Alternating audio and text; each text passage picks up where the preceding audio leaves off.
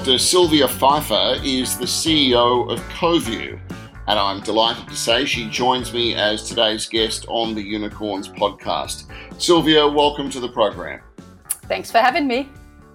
Okay, so can you tell us about your professional background and how you came to be the CEO and director at Coviu? Um, I am a software um, person, a software engineer, and um, PhD in computer science by uh, by professional background. Um, and I worked at the CSIRO as we were inventing uh, Coviu. So uh, I've got a long background in um, video technology. My PhD was done about video and audio uh, content analysis, which okay. I call artificial intelligence. Mm-hmm. Um, I worked at the CSIRO. That's why I came to Australia, actually. Um, and was it in in 2012? Uh, we were mm-hmm. starting to work on this new technology called WebRTC, um, and uh, we applied it to healthcare, and that's how it all started. So, what is it that Coviu actually does? Coviu is a telehealth platform, uh, and when I say a telehealth platform, I mean a software that can be used by healthcare businesses to provide video consultations to their patients. Okay, so if you can't make it to the doctor's surgery for whatever reason, you can still have that appointment. It's just done via technology. Exactly. Exactly. It's done via an application on your phone or a web browser, um, and uh, uh, that web browser could be on your phone or on, on, on your computer. Uh, you basically just click on a link and you're connected to your healthcare provider. And does it have to be video or is it like a phone call? Like, do I have to see the healthcare professional or is it um, is it done anonymously in the sense that I, I don't necessarily see their face? Um, we we work on video, so we actually focused on on providing a video call, and that's because, um, as you know, Im- an image says a thousand words. Says it does. It words. does. And so video actually tells tells even more, uh, maybe a million words. So um, if you want to be efficient with your healthcare provider, you don't pick up the phone, you pick up the video and do a video call with them. They get a lot more information out of seeing you than they get out of just hearing you. Well, obviously, it's been a very busy time for your business and other telehealth providers with uh, the COVID 19 crisis. There's been a big shift in Australia's healthcare system. In fact, that's happened globally. Can you give us a sense of what um, the pandemic has been like for Coviu? Um, obviously, um, people have really only gotten to know what telehealth is through the pandemic. Uh, lots of people heard about it for the first time when the government announced it in on, on March 13th. So um, the pandemic was a was a boon for us, um, so to speak, um, if you can say that about a pandemic. I, understand, I understand what you're saying. It's okay.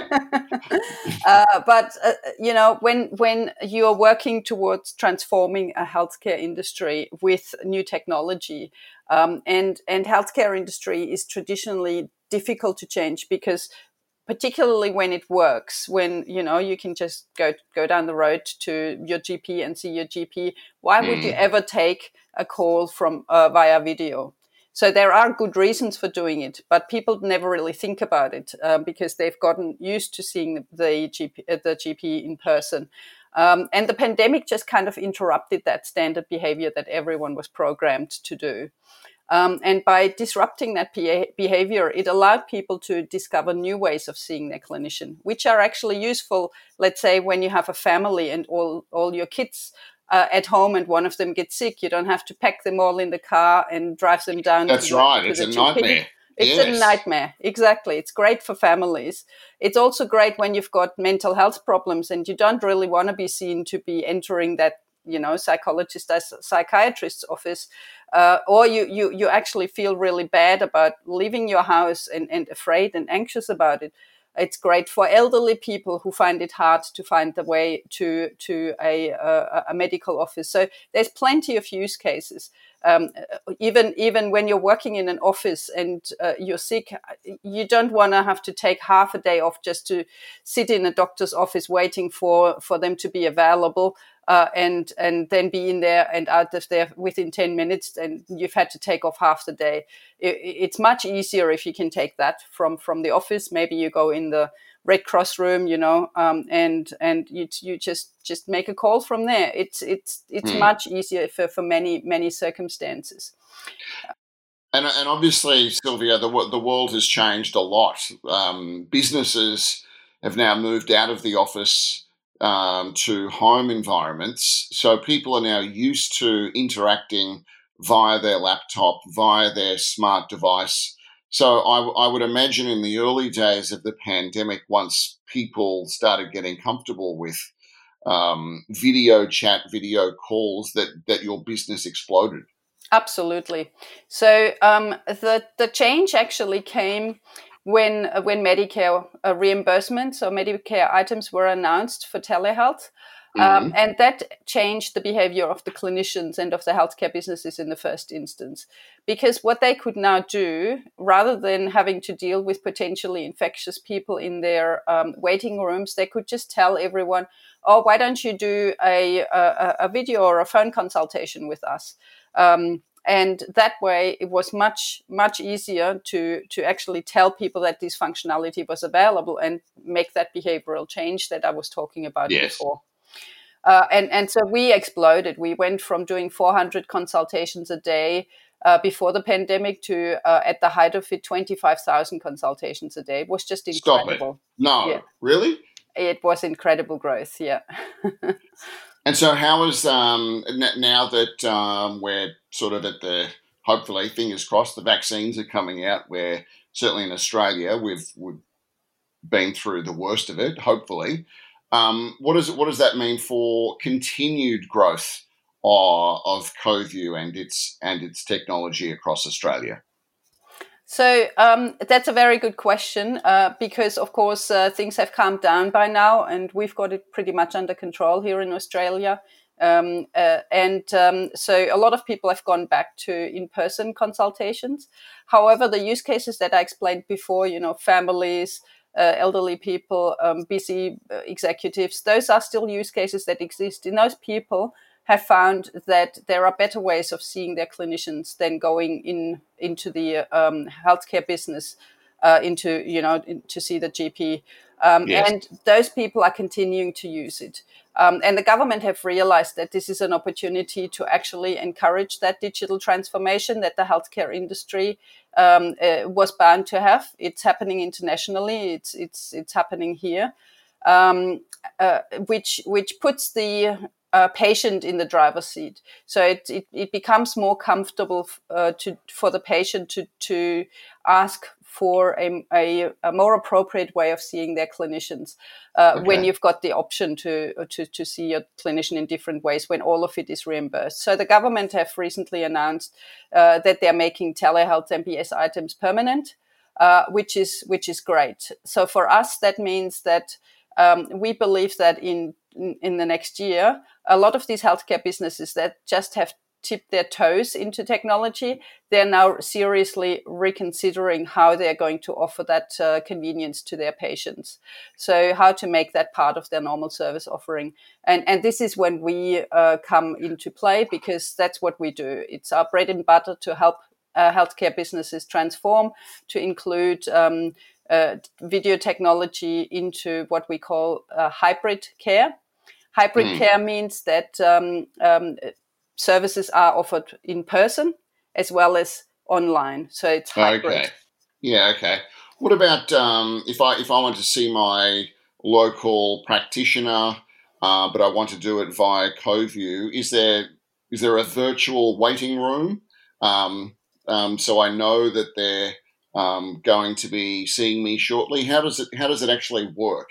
Yeah, so um, if your local GP has uh, uh, bought a license to Coviu, uh, it's a subscription, an online subscription. Think of it like subscribing to, to Gmail or something like that. Yes. Um, uh, so if they've done that, they will put a button on their website, which is then an entry, like the virtual entry door to their clinic. Um, and for you to to uh, um, enter that virtual uh, clinic, you just need to click on that button, fill in your details as you would when you're coming in. You know, you may be handing them the, the, the Medicare card or something like that. You tell them your, your name. Yes. You do that when you enter the virtual door as well. and then you just wait. You're basically sitting there in a virtual waiting room, listening to music. Not not not reading three year old magazines. No, because you can do whatever you want. You know, maybe yes. you want to finish off an, a, a, an email that you were writing or whatever. You just wait until they're ready, and they will pick you up. So, um, it if, from the clinician's point of view, it's a virtual waiting room, and they can see who's waiting, how long they've been waiting, uh, and so they the the clinician will pick up the person that uh, that uh, is ready to be seen. It's as simple as that. And so, what? And how do I pay? Uh, for the patient, um, so we've got, um, of course, two ways of payment. Um, because when you go to a to a GP, you would either pay with a credit card or yes. you would pay by uh, your Medicare card. So sometimes mm. there's a gap payment that you have to pay um, with your credit card. And Coviu have integrated with a company called Medipass. Uh, yes. And Medipass does all these payment um, services. So they offer uh, DVA, um, Medicare, you name it, all the reimbursement options that are available. Um, and uh, so that's that that's getting done right then and there during the course of that consultation. Uh, at the end, um, maybe a uh, uh, uh, the, the, the receptionist will will pick up the call when the clinician is ready and do that transaction with you. but any everything is done um, within the course of that consultation. Um, and so you don't have to worry about it. The GP doesn't have to worry about it. It, it all goes, uh, gets transacted straight away. Seamlessly online. Okay. Yes. What, what about in the event that, um, let's say I'm seeing my GP and he or she writes me a script for whatever it might be that I need to go to my local pharmacy? How do I access that script uh, via the platform? What happens there? Yeah, so um, we've also got an integration with uh, script writing. So you can actually, the GP can actually now write a e-prescription online and um, during the consult, and that can be sent to you. So you can go to your local pharmacy and pick it up from there. Right. So is that that's either go straight to the pharmacy or it comes to me and I print it out or it's, um, it's emailed? I think e-prescription works in such a way that the, the prescription is sort of held in the cloud for you, and you as a patient get like a token, and you take that token to the um, to the pharmacy, okay. and the p- pharmacy uses that token to ver- verify that this is your prescription, and they have access to the script, and then it gets uh, transacted. Okay, so what? Why do you think telehealth was, um, I think, slow to take off? Uh, before COVID. And that, this is not just in Australia, I imagine it was um, a phenomenon globally as well. Uh, so Australia was uh, uh, particularly slow with picking up telehealth. Um, other countries had actually done a lot more. Uh, the US, particularly, um, because they're a, a, a, complicated healthcare system, and lots yes. of people actually pay themselves when they get a, a, a healthcare um, service. So they they were offered the opportunity to do online consultations much earlier than we were here because Australia is mostly based around reimbursements and uh, around Medicare reimbursements. Mm-hmm. Um, so in Australia, we had great success in mental health because we had me- Medicare reimbursement items in mental health uh, for rural areas, uh, and that worked for a couple of years. Um, what we didn't do very well is expand that into other areas. We were slowly doing this. So there were some early MBS items at the beginning of this year for um, the bushfire areas and then also for um, for very remote um, areas. So when you were a patient living in a really remote uh, area and you would wanted to see your GP who's like 200 kilometers away or something yes. like that, yep. you would get uh, reimbursements for that. But in cities, in urban areas, there was no reimbursements available, and that would obviously stop um, stop any uptake of it. Since um, since uh, uh, you know we're we're so used to getting reimbursements for our healthcare. Uh, if you ask a patient, do you prefer getting an online consultation or do you prefer going to your GP? The online consultation you have to pay, let's say, sixty dollars, whereas the one at the GP you pay ten. Well, everyone would go see their GP. Um, and that that obviously changed now through the pandemic. So, do you see um, telehealth and the, this revolution, and that, that's what it's been, as a permanent part of um, global healthcare? Absolutely. This is the time where everything changed. Um, and it didn't just change in Australia, it changed in the US. Uh, they have had made announcements that Medicare items there uh, and um, um, Medicaid uh, payments, etc., will will be permanent for telehealth. And I've seen it uh, happen in other countries as well. Now, I've just seen that you've raised some um, some fresh capital, six million dollars. Tell me um, about the latest investment round and and who invested and uh, what that money is going to be used for. Yeah, so we're very excited about this round. Um, it's it's really just exciting to see the people that have uh, become excited about telehealth and then invested in us. Uh, there's uh, Equity Venture Partners um, who are a VC uh, they they the they were the lead on the round, um, and they've got a great background in SaaS. They've been looking for a telehealth company to invest in that is a SaaS company, and uh, in the past uh, hadn't really found someone where they could see a scalable business model. So mm-hmm. obviously, the pandemic uh, uh, brought us out, made us shine, and so they they they became interested, which was great they they will help us a lot with um, um, SaaS metrics and uh, you know the, the kinds of uh, growth that you need to have in SaaS. Mm. Uh, the, when I say SaaS, I mean software as a service, which is basically using online uh, technology. Um, the other people that came on board are um, medical angels, uh, which I'm also really excited about yes. because that's a really great um, a show of confidence by the healthcare industry that uh, the clinicians themselves invest in our technology. Uh, so I'm really excited about that. Um, the third new investor that we have is um, uh, Giant Leap, and Giant Leap are an impact investment uh, yes. group. So um, what what I like about that is that they're going to help us um, with uh, impact growth and with impact um, metrics as well. So we can actually show the change we bring to the community uh, and it should be you know huge positive change uh, and they know how to do this so uh, i'm very happy to have them on board as well. Um, and last but not least, I should point out that um, Main Sequence Ventures, who invested in us um, very early on in 2018 when we yes. were just spun out of the CSIRO, uh, they invested in us for the third time. So they, they had given us money in between um, uh, at the first investment and uh, um, and and this uh, Series A round. Uh, and and it's a great show of confidence uh, that that they've they've come back on board for the third time. So obviously, your footprint within Australia is growing very quickly. What about uh, new markets for Coviu? Where else do you have your eye on, and what can we expect in the coming years? Mm we're um, we're using the money that we've raised to expand um, uh, to expand on um, our um, footprint internationally. So we are going to enter the US. Uh, we've got partners that we're talking with in the US right now, and we'll, we've also done our HIPAA compliance, which was very important before we could enter the US. Uh, and so uh, that's our next target. After that, we can also expand into other countries. Um, and the other part uh, of, of the investment that we're going to be using it for is obviously to increase the quality of our platform, to uh, improve the number of features. We've got a lot of requests from our customers. Uh, we like co-development with our customers, mm. and so we're we're really uh, uh, getting a lot of input from our customers as to the features that they need, and that's where we're going to focus the other part of the investment.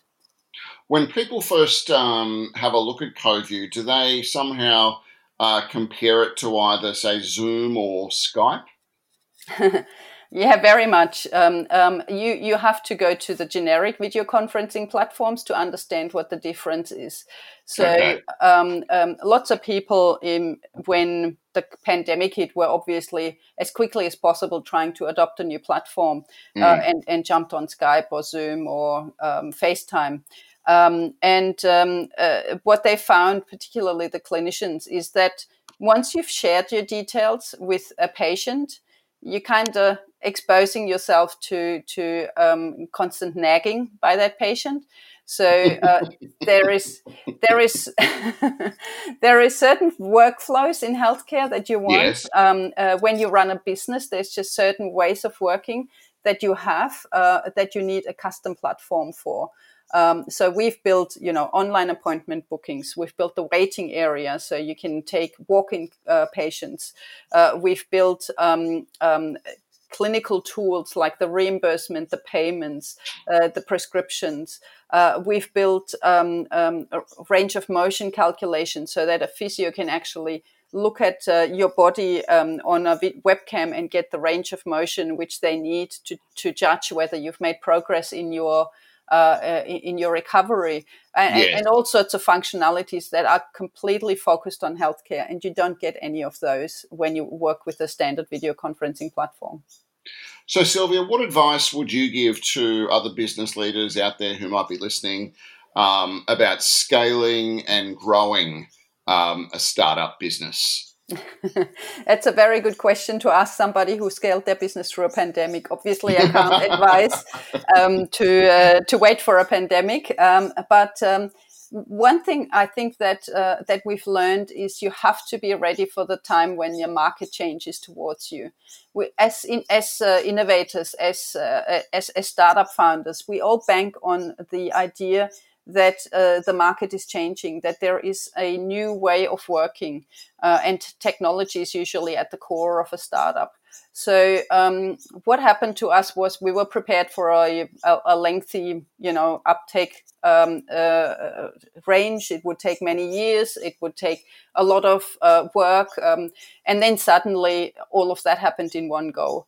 Um, and the biggest um, thing that we had to deal with was the scale. We had to scale not just our systems, um, but also the team. We needed to provide support to all these new clinicians that had never done telehealth before. So uh, we scaled the team from from seven to thirty.